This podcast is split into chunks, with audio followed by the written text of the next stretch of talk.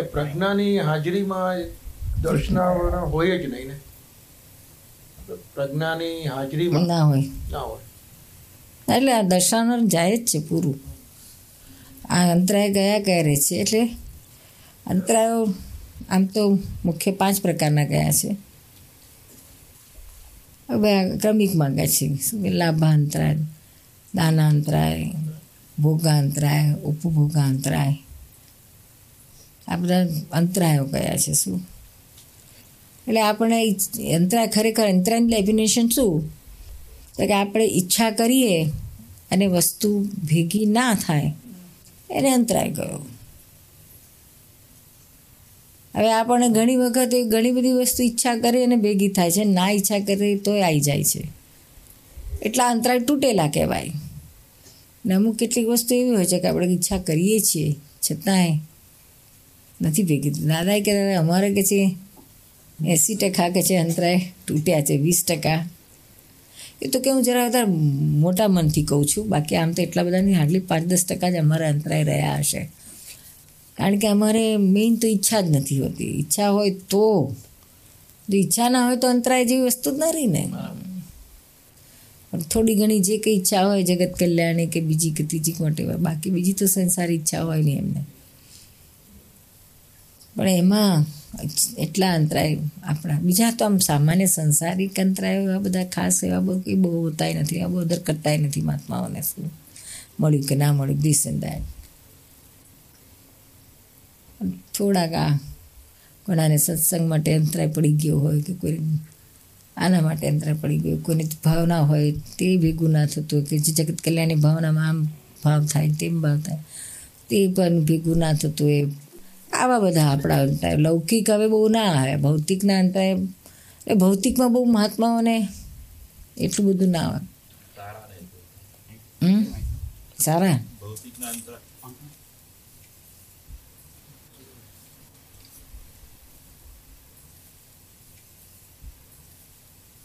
ભૌતિકના અંતરાયો તો ઉલટા સારા ને. કારણ કે એ આગળ એટલે એની ઈચ્છા પ્રમાણે ભેગું ના થાય.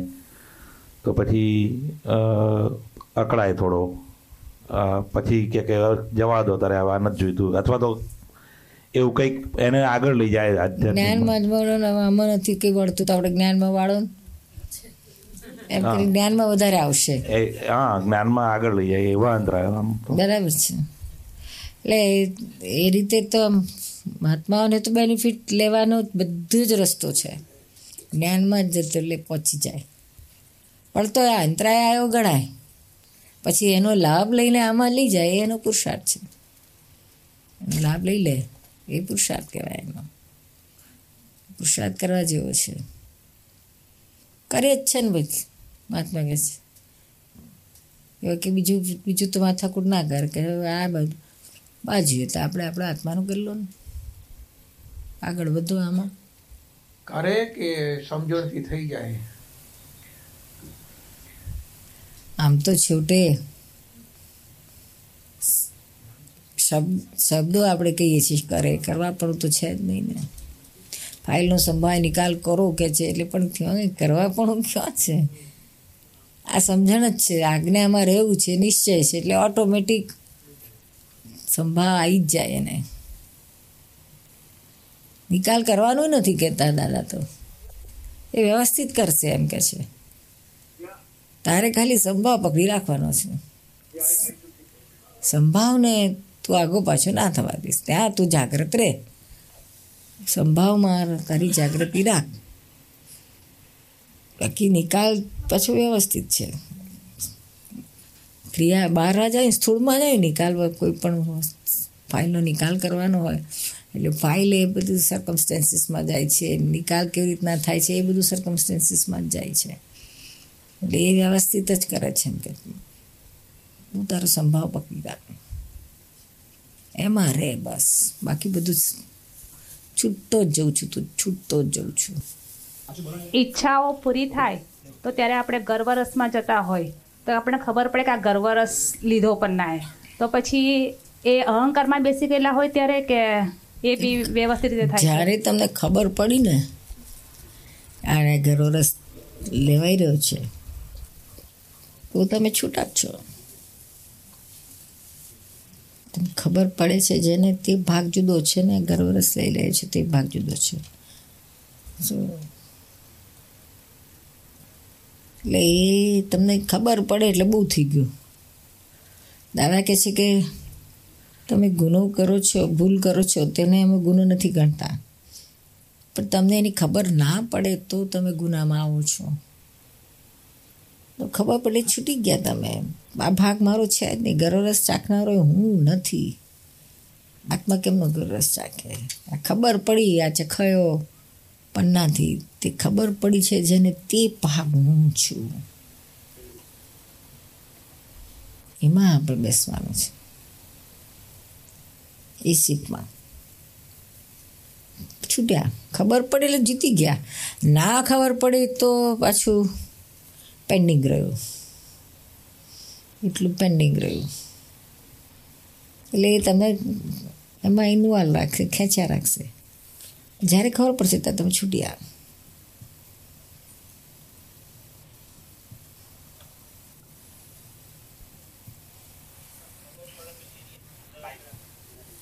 પણ તોય વાંધો નહીં.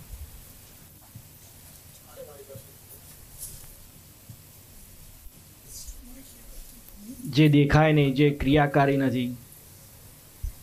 એટલે ખરેખર પુરુષાર્થનો ડેફિનેશન અર્થ તો એ જ છે ને જે દાદા કહેવા માંગે છે. નિશ્ચય. નિશ્ચય હા. તમે જે આરતી કરી એ ખરેખર પુરુષાર્થ નથી કે જે પેલો નિશ્ચય જે અંદર જે કરવી જ છે દરરોજ? નિશ્ચયને જ પુરુષાર્થ કરે છે. ઇવન તમે આજ્ઞા પાળો એને પુરુષાર્થ નથી કહ્યો પણ તમે આજ્ઞામાં આજ્ઞામાં રહેવાનો નિશ્ચય કરો. એ પુરુષાર્થ છે. એ નિશ્ચય કરશો એટલે ઓટોમેટિક તમારામાં આજ્ઞામાં રહેવાની શક્તિ આવી જશે ને તમે આજ્ઞામાં રહેતા થઈ જશો. નિશ્ચય કરે રાખો. ના પડાય તોય નિ ભૂલ થાય તોય નિશ્ચય કર્યા રાખો પરિવાર બોલો તો તમે આ છેલ્લું સેન્ટેન્સ બોલે આજ્ઞા પાડો એને પુરુષાર્થ નથી કહેવાતો પણ આજ્ઞામાં રહેવાનો નિશ્ચય કર્યો એને પુરુષાર્થ કહેવાય. ફરીવાર કહો પેલું તો આખું આના એક દાખલો આપ્યો ફાઇલનો સંભાવે નિકાલ કરો. એટલે નિકાલ તો વ્યવસ્થિત કરે છે. પણ તમે સંભાવમાં રહેવાનો નિશ્ચય કરો તો તમે સંભાવમાં રહી શકશો. એટલે આપ એમ કહો છો કે જે આજ્ઞા પાડી એ દ્રવ્યમાં આવી ગયું? એ પૂરું થયું એ વ્યવસ્થિત વ્યવસ્થિતમાં ગયું. અને જે આજ્ઞા પાડવાનો જે મૂળ નિશ્ચય છે એને પુરુષાર્થ કરે એટલે પુરુષાર્થને તો હજુ આપણે સમજી શક્યા નથી. એટલે પુરુષાર્થમાં તમે નિશ્ચય મેં નિશ્ચયને જો ભૂલ તેની જો જો એ પુરુષ એ જો એ નિશ્ચય આજુ એ હોય ને આજ્ઞા જે પડાય કે ના પડાય જો એ નિશ પુરુષાર્થમાં હોય ને પુરુષાર્થ જ ભાગ હોય ને ટોટલ તો એ આત્મામાં જતું રહે પણ આ એમાં પહેલી જે બે આજ્ઞા છે રિયલ રિલેટિવ એ તમારી નિશ્ચયની છે અને બાકીની ત્રણ છે એ વ્યવહાર છે. રિયલ અને રિલેટિવ વ્યવહાર અને નિશ્ચય. આજ્ઞામાં આવું ડિવિઝન પડે છે શું? પહેલી બે આજ્ઞા સ્વતંત્ર છે, એ પુરુષાર્થ છે રિયલ પુરુષાર્થ છે. બાકીની ત્રણ આજ્ઞા તમે સ્વતંત્ર નથી શું? એટલે વ્યવસ્થિતમાં તમે યુ આર નોટ ઇન્ડિપેન્ડન્ટ એટલે રિયલ રિલેટિવ તમે શુદ્ધાત્મા જો જોઈ શકો છો, એમાં કોઈ તમને કોઈ અંતરાય ના પાડશે કોઈ તમને અટકાઈ ના શકે. એ ઇન્ડિપેન્ડન્ટ છે. પણ આ વ્યવસ્થિત છે, ફાઇલનો નિકાલ, ફાઇલો એવી આવે, મોડી આવે, વહેલી આવે, સારી આવે, ખરાબ આવે માકી આવે, વધારે એક્સ્ટ્રીમરી આ તો બધું ડિફરન્ટ ડિફરન્ટ છે. ડિપેન્ડ્સ એટલે ઇટ્સ ઓન સર્કમસ્ટન્સીસમાં જતું રહે છે. એટલે આખી વ્યવહારની ત્રણ આજ્ઞા કહી છે શુદ્ધાત્મા ચોપડે જમા કરો, તમે સત્સંગ કરો ચરણવિધિ વાંચો બુકો વાંચો, આ કરો, તે કરે બધું રિલેટિવમાં જાય છે. પણ પહેલી જે બે આજ્ઞા છે એ નિશ્ચયની ખરી. સ્વતંત્ર છે. અને બાકીની ત્રણ પાંચે પાંચ નથી પાછી વ્યવહાર વ્યવસ્થિતમાં. પાછલી ત્રણ. આ આજે પહેલી વાર સાંભળ્યું આ કે એટલે કે આજ્ઞા પાડવી એ પુરુષાર્થ નથી પણ આજ્ઞામાં રહેવાનો નિશ્ચય કરવો એને યથાર્થ પુરુષાર્થ છે બારમી હપ્તાનીમાં છે આવે છે. નિશ્ચયને જ પુરુષાર્થ કર્યો દાદાએ. નિશ્ચયને જે પડાઈ જાય છે એ તો તમારું પડાઈ ગયું. એટલે નિશ્ચયના આધારે આ તમારા પડાય છે. પણ એ નિશ્ચય તો જ્ઞાન પછી જ પ્રાપ્ત થયો ને? જ્ઞાન પછી જ આજ્ઞા જ્ઞાન પછી જ મળે છે ક્યાં પહેલાં? ના પણ જ્ઞાન પછી પ્રાપ્ત થયો હોય. હું પેલા કોઝ ઇફેક્ટની લેવલની વાત કરું છું. કે આપણે કહીએ કે આપણે આજ્ઞા પડી પાડવી એ આપણા હાથની વાત નથી પણ આપણી મય જે આજ્ઞા પાડમાં રહેવાનો જે મૂળ ભાવ કહો ચાલો એ આપણો પુરુષાર્થ છે. એટલે એની ઉપર જ આપણું એમ્ફેસિસ હોવું જોઈએ ને. પછી આપણે પડાઈ ગઈ કે ના પડાઈ ગઈ એ એ ત્રીજી આજ્ઞાને, ત્રીજા ઉપર આવે છે વ્યવસ્થિતને આધીન છે. એટલે એને બહુ તમે મહત્વ નથી આપતા દાદા, એટલું બધું. તું તારા નિશ્ચયમાં સ્ટ્રોંગ રહે. એમ દાદા એમ્ફોસિસ કરે છે. ઓફકોર્સ તું સામાન્ય સંભાળ, નિકાલ કર, રાજી કરીને છે એ બધું છે જ, નથી કરવાનું એવું નહીં. પણ તારો તારો જોગ વધારે, આપણે કહીએ કે ટોપ પ્રાયોરિટી તારી શેમાં તો કે નિશ્ચયમાં? એ ચોક્કસ રહે પાછું એનું મિસયુઝ એ ના થઈ જાય પાછું હં. એ તો આપણે વાર જ નહીં મિસયુઝ કરતા. વ્યવસ્થિત છે આજ્ઞા પાડી વ્યવસ્થિત છે. પછી નિશ્ચય બાજુ રહી જશે.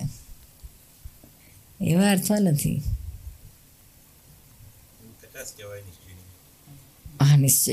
એટલે એટલું કાચું પડે ને એ છે. પાછું ને એમાં નિશ્ચય, પાછા કેટલા બીજા ફેક્ટર્સ હોય છે કે જે આપણા નિશ્ચયને ઢીલો કરી નાખે છે. અને તેમાં ખાસ કરીને મોહ મોહ જે છે, મોહ એ બહુ ભારે હોય છે. ડિસ્ચાર્જ મોહ છે. જેને ચારિત્ર મોહ કહ્યો છે દાદાએ. ચારિત્ર મોહમાં જે જાગૃતિ ના રહે તો ચારિત્ર મોહ ફરી વળે છે. એટલે આપણી જાગૃતિ ડાઉન કરીને ગુલાટ ખવડાવી દે છે આજ્ઞામાં પુરુષાર્થમાં તપમાં બધામાં. તો પછી સ્વતંત્ર હોય તો પછી આપણે ચોવીસે કલાક પેલી બે આજ્ઞા ના પડે કે સ્વતંત્ર આપણી હાથની વાત હોય. એટલે એમાં પછી મૂળ દ્રષ્ટિ અને મારી નાખે છે ને. શુદ્ધાત્મા બધા જોવાનું કોણ? કોઈ કોઈ રોકી શકે એમ છે? વડે કોઈ કંઈ મારે શુદ્ધાત્મા જોઈ લીધા?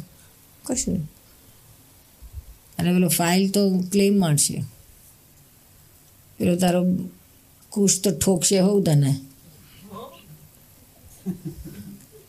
કે એનું જો એને એના રાજી થયો હતો. અને તું એ કૃષ્ણ સુધાર્થમાં ગમે એટલા જોયા કરું તો કંઈ વાંધો જ પ્રોબ્લેમ છે? કશું નહીં. એટલે આ ઇન્ડિપેન્ડન્ટ છે. સ્વતંત્ર છે, મરજિયાત છે. એટલી પડે પણ એ ખબર નહીં, આ આજ્ઞા એટલી જ ફાઇન છે, એટલી જ ઉપકારી છે ને એટલી જ સરળ છે ઇન્ડિપેન્ડન્ટ પણ છતાં મોહને લીધે સૌથી અઘરી બધાને પડે છે આ શુદ્ધાત્મા જોવાની. જો જલ્દી કે બધાને જ શુદ્ધાત્મા નહીં દેખાતા. કેટલાકે બધામાં દેખાય ઝાડ પાનમાં કૂતરા બિલાડામાં ગાય ગધેડામાં બધામાં શુદ્ધાત્મા દેખાય. મારા હસબન્ડ મને જ દેખાતા કે છે અલે એમાં ગાય ગધેડા કૂતરા કરતા ગયો તારો હસબન્ડ કેમ નો દાદા આપણને જ્ઞાન આપી તો મોહનીય કર્મ કહ્યું તો કે ઉડી ગયા? મોહનીય દર્શન મોહનીય મોહની ચારિત્ર મોહ રહ્યો ને એ નથી ઉડ્યું. ચારિત્ર મોહ રહ્યો ડિસ્ચાર્જ મોહ જેને કહ્યો છે. એ રહ્યો છે. ચારિત્ર મોહ ક્યારે જાય? દાદાએ સાથે સાથે કહ્યું, તમે આજ્ઞામાં રહેશો તો ચારિત્ર મોહ જશે ડિસ્ચાર્જ મોહ ક્યાંથી જાય છે? ચારિત્ર મોજાય એટલે ચારિત્ર પ્રગટ થાય. એટલે આ ઝળકે જ્ઞાની જેવું વર્ત, વર્તનામાં આવે. લોકોને દેખાય કે આ ખરેખર આ જ્ઞાન, તો જ્ઞાની જે મહાત્મા તો ખરેખર મહાત્મા લાગે છે. જ્ઞાની થઈ ગયા લાગે છે. ચારિત્ર મુખત ખત ખતમ થાય એટલે. એ જેટલું ખતમ થાય એટલું એનું ઝળકતું તો જવાનું છે. પણ એ ચારિત્રમાં ખબર તમે અંતર તપ આવે છે પાછું શું? મહાત્માઓને અંતર તપ બહુ આવે.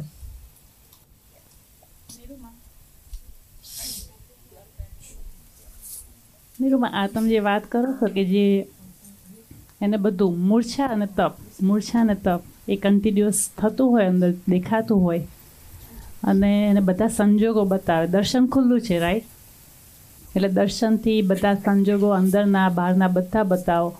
છતાં એને મૂર્છા થતી હોય તમે એ જુઓ પછી પાછો આ બાજુ આવે તપ ભાગમાં આવે.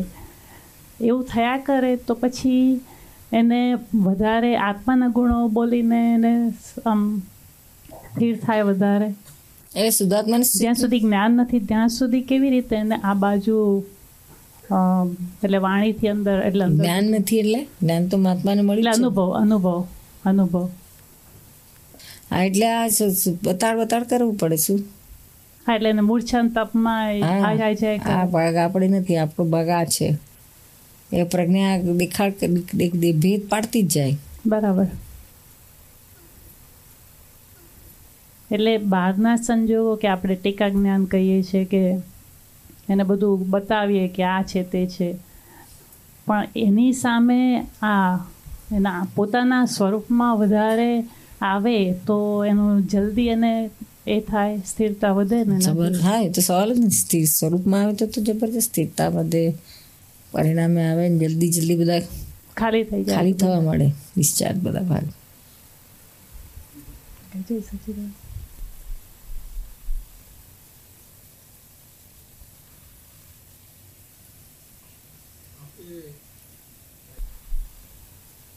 પહેલી બે આજ્ઞા નિશ્ચયમાં જાય. તો રિલેટિવ વ્યૂ પોઈન્ટથી હું ભરતભાઈ છું એ નિશ્ચયમાં કેવી રીતે? સમજો એટલે પહેલી બે છે ને એક એક બેકને શું અન્યોન્ય છે શું? બે આ હોય તો પેલી હા સાથે જ હોય. પૂરક છે. એકબીજાની સાથે જ એકલી એક એકલી નથી. એકલી ખાલી મોક્ષમાં જ છે રિયલ ત્યાં તો બે સાથે જ રિયલ રિલેટિવ સાથે જ છે. એ છૂટી નથી પડાય એવું. એટલે સૌથી પહેલું આપણે રિલેટિવ દેખાય છે. પણ રિલેટિવ દેખાય ને એના આધારે રિયલ પકડાય છે. તો કોઈ આપણે જીવ માત્રની અંદર શુદ્ધાત્મા છે કયું પણ પહેલાં જીવનું પૂતગલ દેખાય તો મેં શુદ્ધાત્મા દેખાશે. એમને તો શુદ્ધાત્મા ક્યાંય હોય જ નહીં. એટલે બે, એટલે એક છૂટા પાડી શકાય એમ જ નથી બે આજ્ઞાને. એટલે દાદા પહેલી પહેલી બે આજ્ઞા પણ સાથે જ સમજાવે છે ટુગેધર છૂટી નથી પાડતા. બધાને મેં શુદ્ધાત્મા જુઓ તો એમ કે રિયલ રિલેટિવ છૂટું પાડીને જુઓ કે છે. એટલે એને નિશ્ચયમાં કાર્યકર છે તો નિશ્ચય શુદ્ધાત્મા જ જોવા, એ જ પાક છે. પણ આ જોડે મેં સંકળાયેલું છે એટલે શુદ્ધાત્મા જ દેખાય અને પછી રિલેટિવ પાર્ટે દેખાય તો ખરો ને, એટલે જોનારો ભાગ પાક, ત્યાં તો છે જ. રિલેટિવ જુદું જોયું એટલે જોનારો ભાગ. વ્યવહાર આખો પહેલી આજ્ઞા ઉપર જ આધીન છે ને? ભરતભાઈનો વ્યવહાર છે. એકચ્યુઅલી એમાં વ્યવહાર નથી આવતો. ખાલી આ બે જુદું પાડવા માટેનું જ છે. વ્યવહાર તો પછી આખો વ્યવસ્થિત ફાઇલ ફાઇલમાં આખો વ્યવહાર ભરતભાઈનો આવે છે. ફાઇલ નંબર વન કઈ પછી ટુ થ્રી ફોર જુદું અસ્તિત્વ. અસ્તિત્વ. પહેલી બે આજ્ઞા ખાલી અસ્તિત્વનું જ બતાડે છે. અસ્તિત્વ સુધી જ લઈ જાય છે તમને. કે આ અસ્તિત્વ હવે ભરતભાઈનું છે ને આ અસ્તિત્વ શુદ્ધાત્માનું. આ રિલેટિવ અસ્તિત્વ છે ને રિયલ અસ્તિત્વ છે. પછી વ્યવહાર ભરતભાઈનો શરૂ થાય છે ત્રીજી ચોથી આજ્ઞામાં પાંચમી.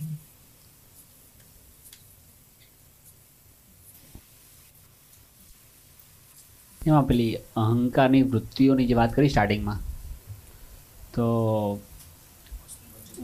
ચાલશે તો ક્રમિક માર્ગમાં એક એક વૃત્તિને કાપતા જાય, એક એક વૃત્તિને કાપતા કાપતા જાય ને એમાં?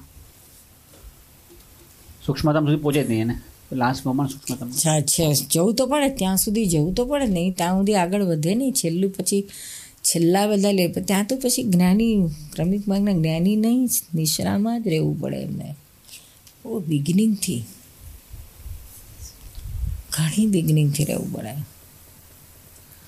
એમાં શ્રીમદની વાત કરીએ ધારો કે તો એ એક એક અહંકારની વૃત્તિઓને કાપતા કાપતા કાપતા પછી પેલું અનુભવમાં ગયા પોતે જાતે મહેનત કરીને તો બહુ જાગૃત એમ પોસિબલ છે ઘણા જાગૃત હતા અને એ એકચ્યુઅલી એ કહે છે ને અમે નવસો ભોગ કરેલા ભગવાન મહાવીરની સભામાં હતા.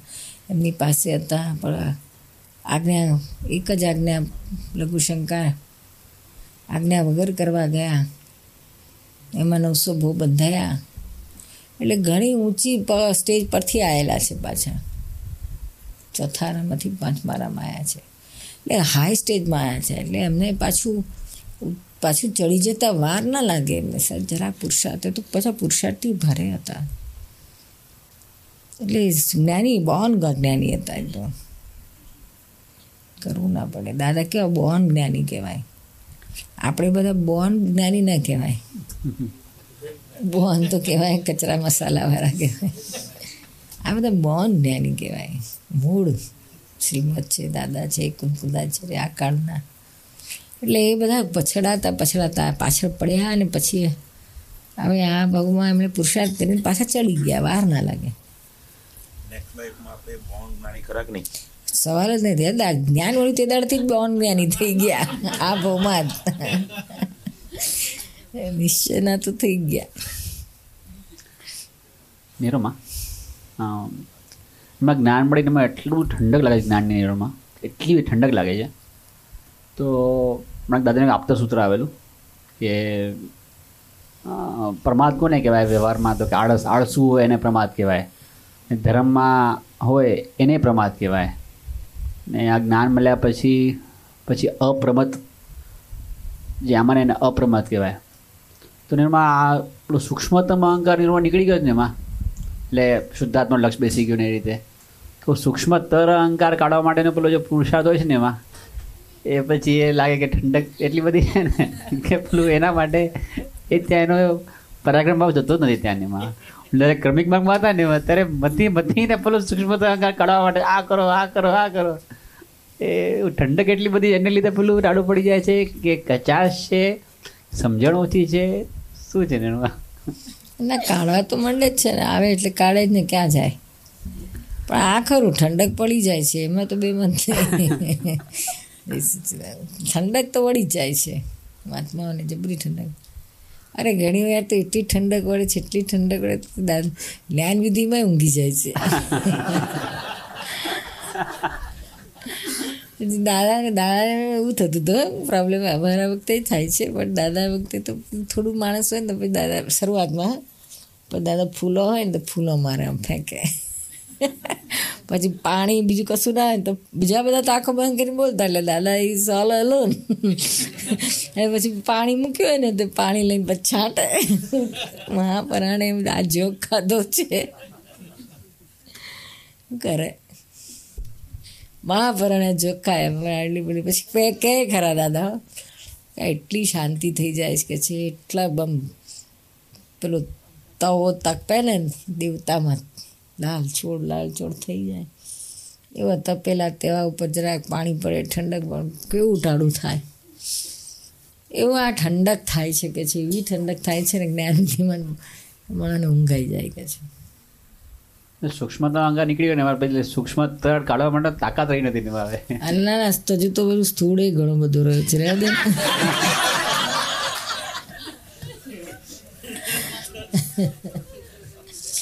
એટલે સાઇનની વાત કરી ને કે બહુ ફાઇન આજે સ્થૂળ સૂક્ષ્મ સૂક્ષ્મતા સૂક્ષ્મ બહુ ફાઇન આજે એક્સપ્લેન ફર્સ્ટ જે હોય પણ આપણે બધું કાઢવાનું કરીને મંડો ને પાછળ જે આ નીકળે કાઢો કાઢો. કોતરામથી વારા ફરતી કંઈકનું કંઈક નીકળ્યા જ કરવાનું છે. બધું ભરેલું એમાં પેલું પેલું દેખાય ને એટલે સંજયનો ભાગ છે મારો ભાગ નથી જુદું પાડી નાખીએ એટલે પછી દેટ્સ ઇટ ત્યાં સુધી ડાઉન થઈ જઈએ. પછી એની પાછળ પડીને આમ આખું એનાલિસિસ કરી કરી કરી કરીને ઠેઠ ત્યાં સુધી પહોંચવાનો એ એના માટે આવશે એ બધું આ દેખાશે ક્યાં લેવાનું? ધીમે રહીને દેખાશે બધું.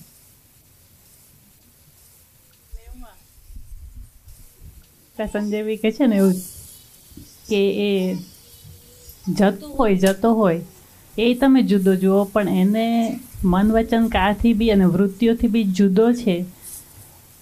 એ ખરો પુરુષાર્થ ને? ત્રણેયથી જુદો રાખવાનો ખરો છેલ્લામાં પુરુષાર્થ. છેલ્લો રિયલ પુરુષાર્થ તો જ્ઞાતા દ્રષ્ટા એ જ રિયલ પુરુષાર્થ છે. કે માં હું આમાં છું જ નહીં. મને કે કે તું ગમે તેટલા વિચારો બતાવે એ અમે જોયા ને જાણ્યા. ફિલ્મને જેમ તમે જુઓ હું ભળતો નથી એવું આપણને દેખાય. કે ચિત્તમાં કે તારે ગમે તેવા સારા ગમે તેટલા ફોટા બતાવ બતાવે મારી એટલે હું એમાં નથી. એ કહે કે હું એમાં નથી. આપણે જો જોઈએ કે હું એમાં નથી એ કહેનારો છે.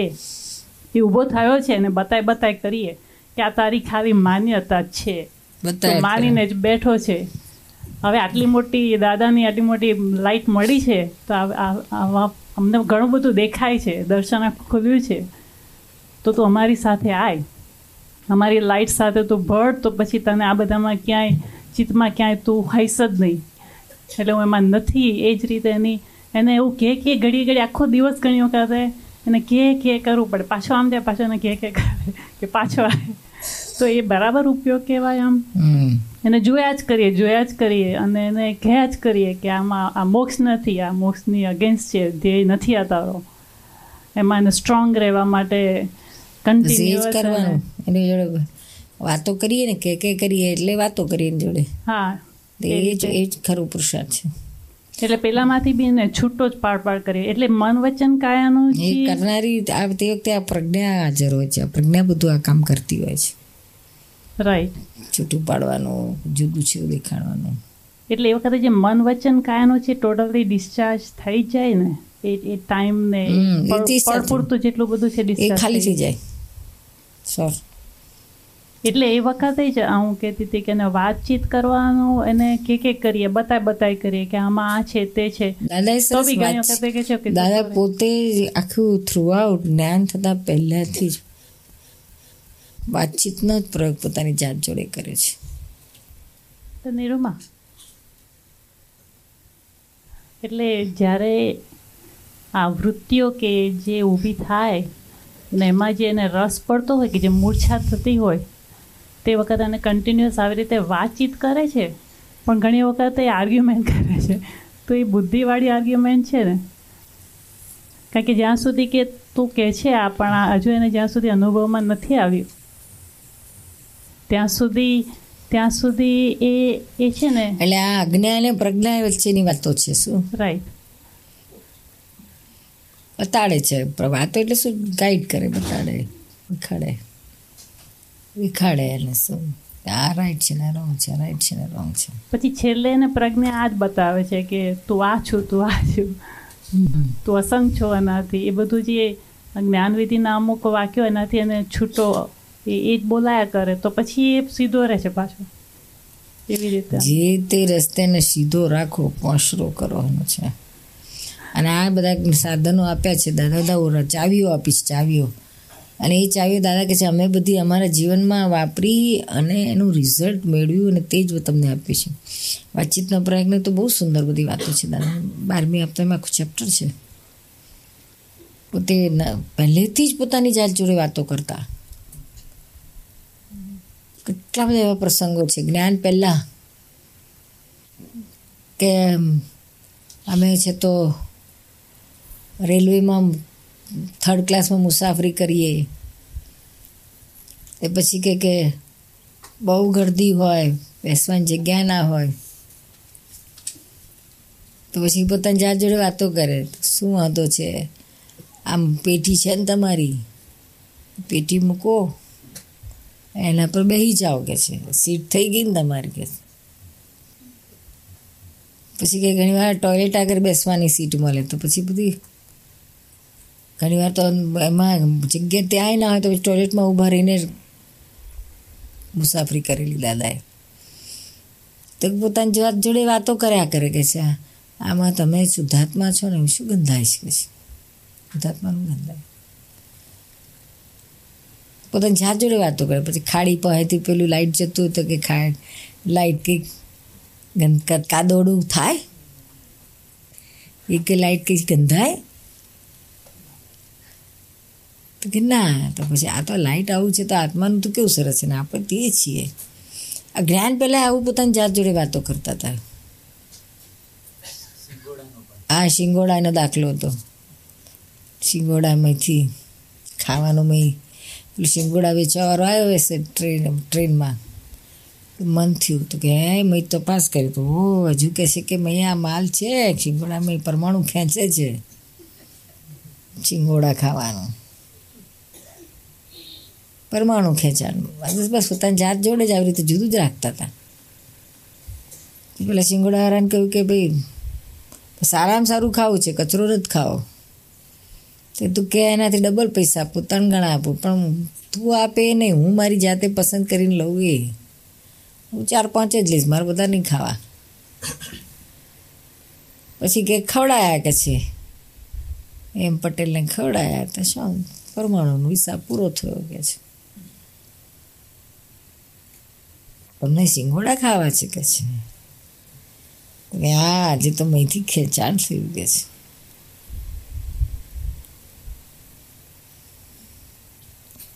આ બધો હિસાબ કેવો? જ્ઞાનીનો પણ એ જબરજસ્ત એમને આ છૂટાપણું આનાથી જ એમણે કેળવ્યું હતું વાતચીતના પ્રયોગથી. શ્રીમદ રાજચંદ્રનો સરસ આવે છે વાતચીત તો પોતાની જાત જાતોને એક પત્રમાં છે. પુરાણ પુરુષને નમો નમ. તમારે કદાચ વાંચવામાં આવ્યું દસમું બી. પોતાની જાતને પોતાના અંદર, પુરાણ પુરુષ પોતાના અંદરવાળા પરમાત્માને. કે તમે છે તો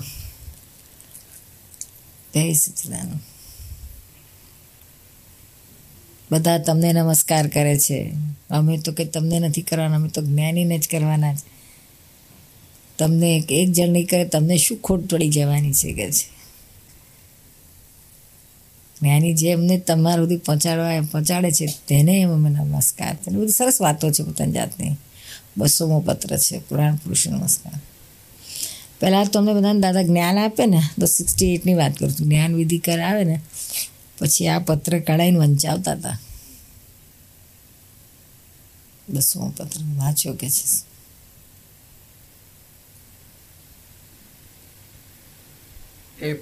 બે ત્રણ પત્રો વંચાવતા હતા. એમાં પછી પેલું વંચાવતા હતા. જ્ઞાનીની તન, મન ને ધનથી સેવા કરો. જો કે જ્ઞાનની સેવા ઈચ્છતા નથી. પણ તે કર્યા સિવાય જીવને જ્ઞાન પરિણમતું નથી કે છે. એ બધી વાતો આવે છે. એ વંચાવતા હતા.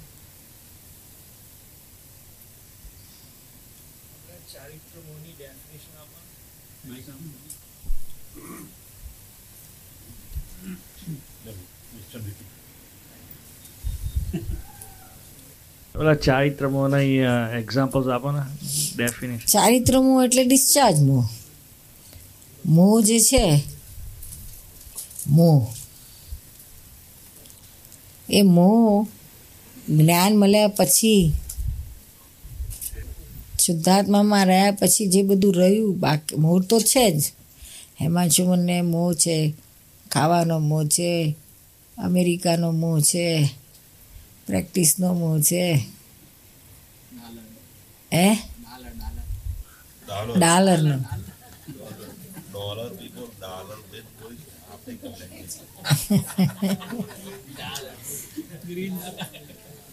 એને હવે તો મોહ તો છે જ. પણ હવે આ શુદ્ધાત્મા મળ્યો ને પાછો આ મોહ બે કેમ ન જો મોહ હોય તો શુદ્ધાત્મા ના હોય શુદ્ધાત્મા હોય તો મોહ ના હોય. તો કે આ મોહે છે ને, આ શુદ્ધાત્મા છે. તો પછી તો આ કયો મોહ? તો કે આને ચારિત્ર મોહ કયો? ડિસ્ચાર્જ મોહ. પછી બધું જોઈએ ખાવું, પીવું, ઉઠવું, બેસવું. દાદા કે અમારે કે અમે જો ને, અમે પટિયા કેવા પાડી જ કે બરાબર ના કે ફર્સ્ટ ક્લાસ સેટ કરે હોય વાળ એમનો આખો પાછો ના હોય. સવારના ઉઠે ને, બેડમાંથી ઉઠે તો પહેલું કામ શું? તો કે માથું બરાબર હરકું કરવાનું. ઓળે કાસ્કો લઈને જ. હાથથી નહીં. વ્યવસ્થિત હોય. એવું કશું નહીં. બૂટ બૂટ પાલિશવાળા હોય અમારા કે છે. આ અમારો કે ચારિત્ર હું કે છે. એમાં હોય નહીં હવે. તન્માય કા ના આવે પણ મોં તો ખરો. તો કે આ ચારિત્ર હું કે છે. ડિસ્ચાર્જ મોહ આ ખાલી ના થાય ત્યાં સુધી પૂર્ણ જ્ઞાન ના થાય કે છે. એ ચારિત્ર મોહ રહ્યો એનો એને કપડાં પહેરે, દાગીના પહેરે, આ કરે, તે કરે. આ મોહ ખરો પણ એ ચારિત્ર મોહ કહેવાય. પોતે એમાં તન્માયાકર ના થાય હવે. થોડું થાય થોડી ઘણી થોડી ઘણી મુમેન્ટ થઈ જાય, પણ પછી પાછું છૂટું પડી જાય ને. ડિસ્ચાર્જ મોહ છે એમ કરીને ખાલી કરવા કરવા પાછળ પડે. તો કે આ ચારિત્ર મોહ ખાલી કેમ ન થાય? તો કે બસ આ શુદ્ધાત્મા મરીને જોવા જાણવા, જોયા કરવાનો. તો આપણી પાંચ આજ્ઞા છે. પાંચ આજ્ઞા વાળા મોહને ખાલી કરે છે.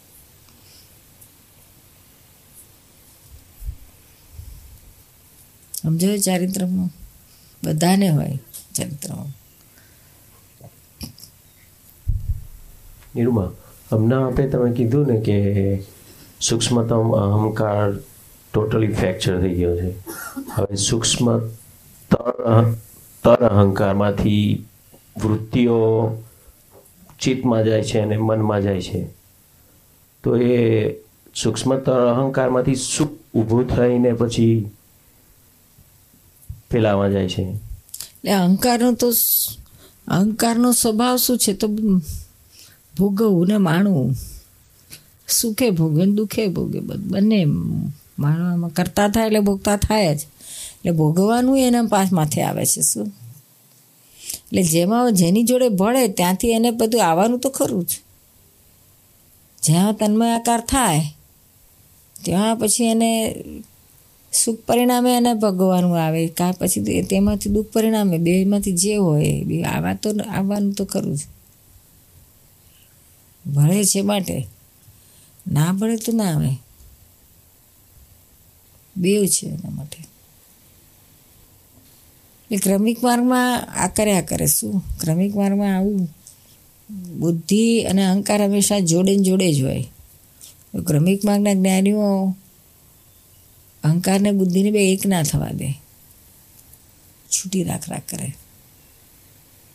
એટલે કંઈ હાયર લેવલના શ્રીમદના રાજચંદ્રના લેવલના જ્ઞાનીઓની વાત.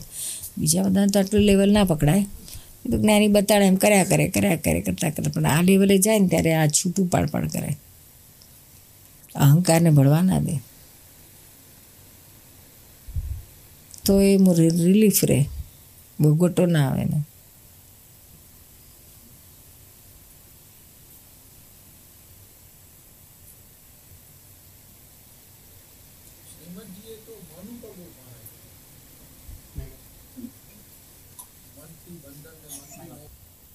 એટલે આની ગીતામાં છે ને કૃષ્ણ ભગવાને. ક્રમિકમાં શાસ્ત્રોમાં તમામ ક્રમિક માર્ગમાં મનને વધારે આપ્યું છે? હા હમણાં એ જ મન. ત્યાં આગળ સ્થૂળ મનની જ વાત છે. આ સ્થૂળ મનની જ વાત છે. અંતસ્કરણનું મન જે ડિસ્ચાર્જ મન છે ને વિચાર સ્વરૂપે, એની ત્યાં પકડવાની જ વાત છે. વિચારો સુધી જ પહોંચી શકે છે.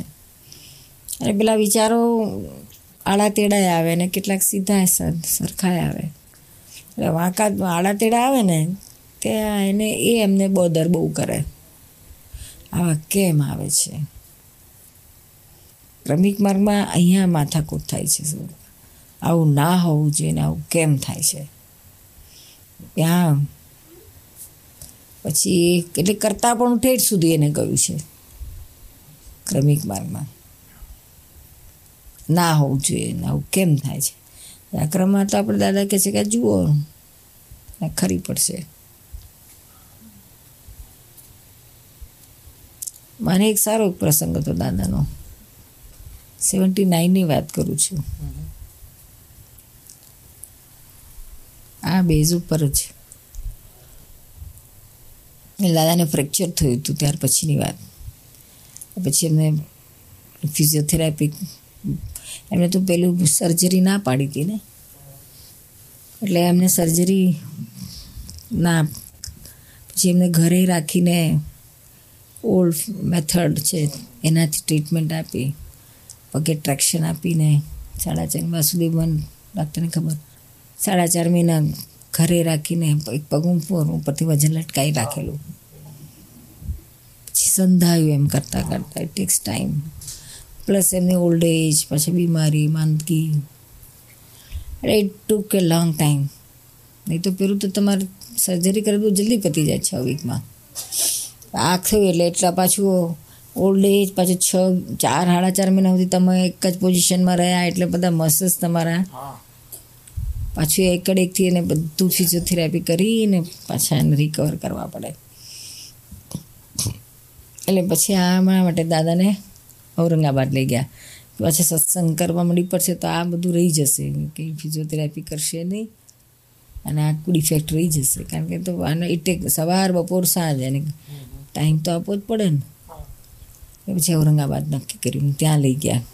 ત્યાં ચાર મહિના ત્યાં રાખ્યા હતા. ત્રણેય ટાઈમ આવે, કલાક કલાક ફિઝિયોથેરાપી બધું કરાવે. રમે છે તો ત્યાં ઔરંગાબાદમાં નિઝામનો બંગલો છે, નિઝામનો. ઇલોરા કેવ્સની ઉપર જ. પછી તો ગવર્મેન્ટે લઈને પછી બધાને હાયર ઉપર આપતા હતા, એટલે અમે બુક કરાયો હતો ત્યાં બધા ભાઈઓ, ભાભીઓ બધા અમે બધા ત્યાં રહેતા હતા. દાદા સાથે ત્યાં એક ફિઝિયોથેરાપિસ્ટ જોડે લઈ જ ગયા હતા. કરાયા રાખે ને, બાકી બેસીએ સત્સંગ કરે.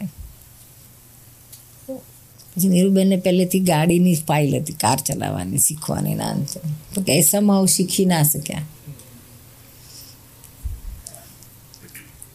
એ બહુ સ્કૂટર ચલાવતા હતા. ગાડીઓ હતી, પણ થયેલું એવું કે એકવાર સ્કૂટર લઈને કોલેજ જતા હતા ને, ત્યાં સામેથી બસ આવીને તો થોડું ગભરામણ થઈ ગઈ. એટલે સ્કૂટર છોડી દીધું. સ્કૂટર ગયું ગટરમાં. નીરબેન રહ્યા બહાર. પછી ગયા. પછી બધા લોકો આવ્યા ભેગા થઈને સ્કૂટર બહાર કાઢી આપ્યું કિક મારીને પાછા બેહીને ગયા. પછી બધા માને મધરને ખબર પડી, એટલે મધર બહુ અકળાઈ ગયા ચીડી ગયા. આજથી તારે સ્કૂટર નહીં ચલાવવાનું, કોઈ વેહિકલ નહીં ચલાવવાનું કે છે. કેમ? તો કે લંગડી લૂલી કંઈક થઈ જતું પછી મારા પહેણાવાની ઉપાધિ કે છે. એટલે બંધ કરાયું. નહીં ચલાવવાનું. એટલે સ્કૂટરે બંધ કરાવ્યું તો ગાડીની તો વાત જ નહીં. ત્યાંથી અટકી ગયું. પછી મધર એક્સપાયર થાય ત્યાર પછી પાછું ચાલુ કરી દીધું સ્કૂટર પણ પછી ગાડીનું તો રહી ગયું.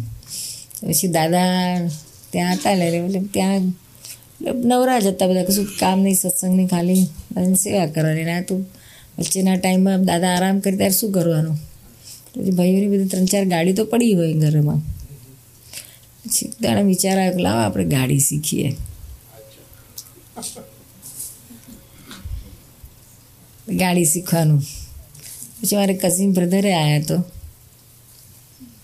તે કે હું તમને શીખવાડી દઉં કે છે? આઠ દાડામાં તમને લાઇસન્સ અપાઈ દઉં કે છે? ત્યાં તો બહુ મારી અંદર ટેમ્પટેશન થયું ગયા તો બહુ દાડા તો બહુ આપણે તો અહીંયા તો ઘણું બધું લાંબો ચાર બીરા રહેવાના છે. તો બહુ સારું હતું, સારું પડશે આપણને. પછી એને કહ્યું, હા, તાર શીખવાડ કર્યું પછી પેલા કે ચાલો હું લઈ જાઉં. દાદા આરામ કરવા, જમીન આરામ કરવા. કે સૂઈ ગયા હતા. એટલે હું ચાલો. પેલું કે ચાલો. પણ તઈ મહી તો ફાટી. દાદાને પૂછ્યા વગર કેવી રીતના જવાય એટલે પેલા આજે નહીં, કાલથી જઈશું સારું. પણ અત્યારે કે તમે ગાડીમાં બેસાડું, અને તમે બેઠા બેઠા બધું બતાડું કેવું ગેર કહેવાય ને કાંઈ ફર્સ્ટ કે ને સેકન્ડ કે ને થર્ડ ને ફોર્થ ને ટોપ ને બધું બતાડું કે છે ને. ક્લચ શું કહેવાય ને બ્રેક ને બધું. થોડી ઘણી તો ખબર હોય પણ કે છે તમે બધું બતાડી દઉં કે છે. હા ચાલો. ગાડીમાં બેઠા ડ્રાઈવરની સીટ પર બેઠા ને પછી સ્ટાર્ટ કર્યું. ચલાવીએ તો ચાલુ થઈ ગઈ. ચલાવીએ એટલે ચલાવી ચાલી ચાલી. પછી અમે તો એના ઉપર હતા. પહાડ ઉપર હતા. હા પહાડ હતો રીતસરનો પેલો એટલે પછી કેટલી બધી ઘાટ બધા ચડવા ઉતરવા ને બધું કલાક બધે ફરીને પાછા પેલું કે તમને તો આવડે જ કાલે લાઇસન્સ મળી જશે. કે મને ખબર નથી હું તો પહેલી વાર ચલાવું છું. પછી કલાક પછી પાછી મજા પડી ગઈ તો ચલાવવાની. પાછા આવ્યા સામેથી ભાભી આવ્યા દોડતા દોડતા. ઇન્દિરબેન ક્યાં ગાડી ચલાવવા ગયા હતા ને? હવે તમારું આજે આવી બન્યું છે કે છે? શું થયું? તો કે દાદા ઉઠ્યા હતા વચ્ચે એમને ટોયલેટ જવું હતું. પૂછતા હતા નિર્વેન ક્યાં છે? ક્યાં છે? મેં તો કહ્યું દીધું કે તો ગાડી શીખવા ગયા છે કે એટલે પછી દાદા એમ કહ્યું એમ હજુ નીરુબેનને ગાડી ચલાવવાનો મોહ રહ્યો છે? એમ કે. પછી, હા અહીં તો મોતિયા મરી ગયા. સેવન્ટી નાઇનની વાત કરું છું. ફટાકા ફટાકા. દાદા શું કહેશે? અહીં ગયા દાદાના રૂમમાં. દાદા તો કશું બોલે નહીં વિતરા જાણે કશું બોલ્યું જ ના હોય વાતે નહીં કશી નહીં. વાર ભરું મળતા થાય. અડધો કલાક ગયો કલાક ગયો તો કશું બોલે. બે કલાક, ચાર વાગ્યાના પાંચ થયા, છ થયા, સાત વાગ્યા. અહીંયા વધતું જાય કે તારે શું કહેશે, કહી દે તો સારું, પછી તો એટલું ભાર થઈ ગયો એને કહેતા કહી દે તો સારું. દાદા બોલાય તે વિતરાક હાજા આઠ વાગ્યા દાદાને જમાડ્યું. બધી વાતો બધા બધી બધી વાતો કરે, પણ આ વાત કાઢે જ નહીં ને. પછી નવ વાગ્યા, દસ વાગ્યા, સાડા દસ પછી સુવાની તૈયારી કરીને પથારીમાં સુડાયા, મચ્છરદાની પાડી. પછી તો નિર્બંધી રહેવાય એને કહો તો આખી રાત આપણી કેમ નહીં જશે? એના કરતાં દાદાને જે કે હોય કહી નાખે, આને શાંતિથી ઉઈ તો જવાય. પછી દાદાને પગ પકડીને, દાદા, તમારું તમારું, મને મને સાચું કહો ને, મને શું કે સમજણ ના પડી? તમે ભાભીને કહ્યું કે, નીરુબેનને પણ હજુ ગાડી ચલાવવાનો મોહ છે. હું કહું એમાં મને શું? મને ખબર ના પડી. ગાડી ચલાવવામાં શું તો કેમ? ગાડી ચલાવવાનું મોહ ના કહેવાય. મેં ના, મને તો એમ કે હું ગાડી ચલાવું તો પછી હું દાદાને બેસાડીને ફેરવું ને ગાડીમાં. હા. ના ના, એવું નહીં. હજુ તું સાંભળો. દાદા કે, હા. દાદાને ફેરવો. અને પછી છે તો દાદા હોઈ ગયા તો આમ જઈને લટાર મારી આવો પાછા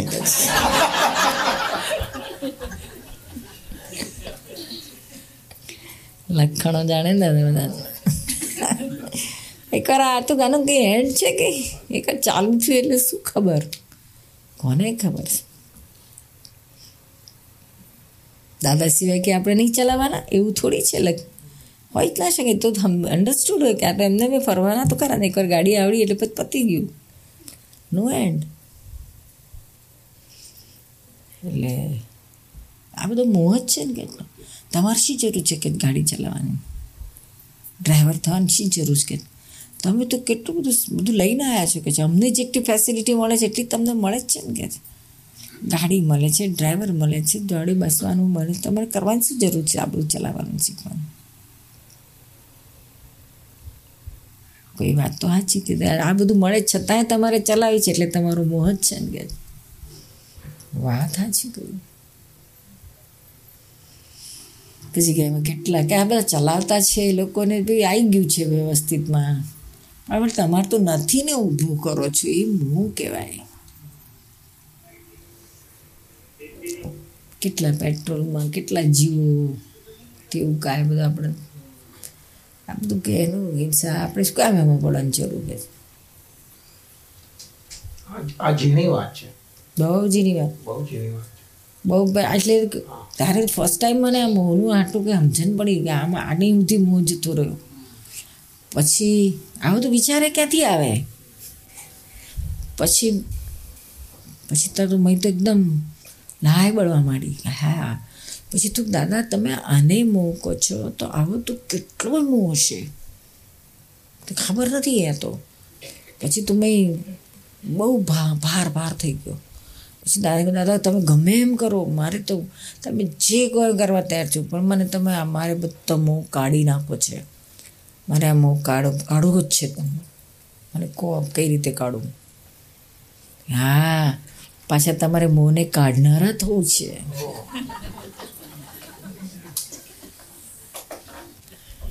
ક્રમિક માર્ગના જ્ઞાનીઓ, ભલભલા મોટા મોટા જ્ઞાનીઓ અહીંયા જ ગોથું ખાઈ ગયા છે કે છે.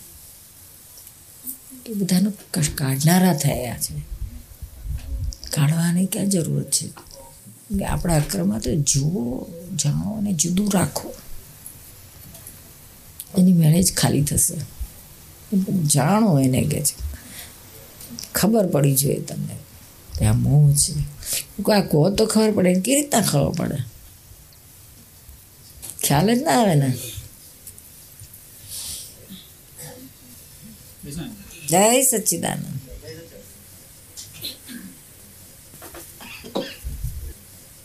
આ જ્ઞાનીઓ જય સચ્ચિદાનંદ દર્શન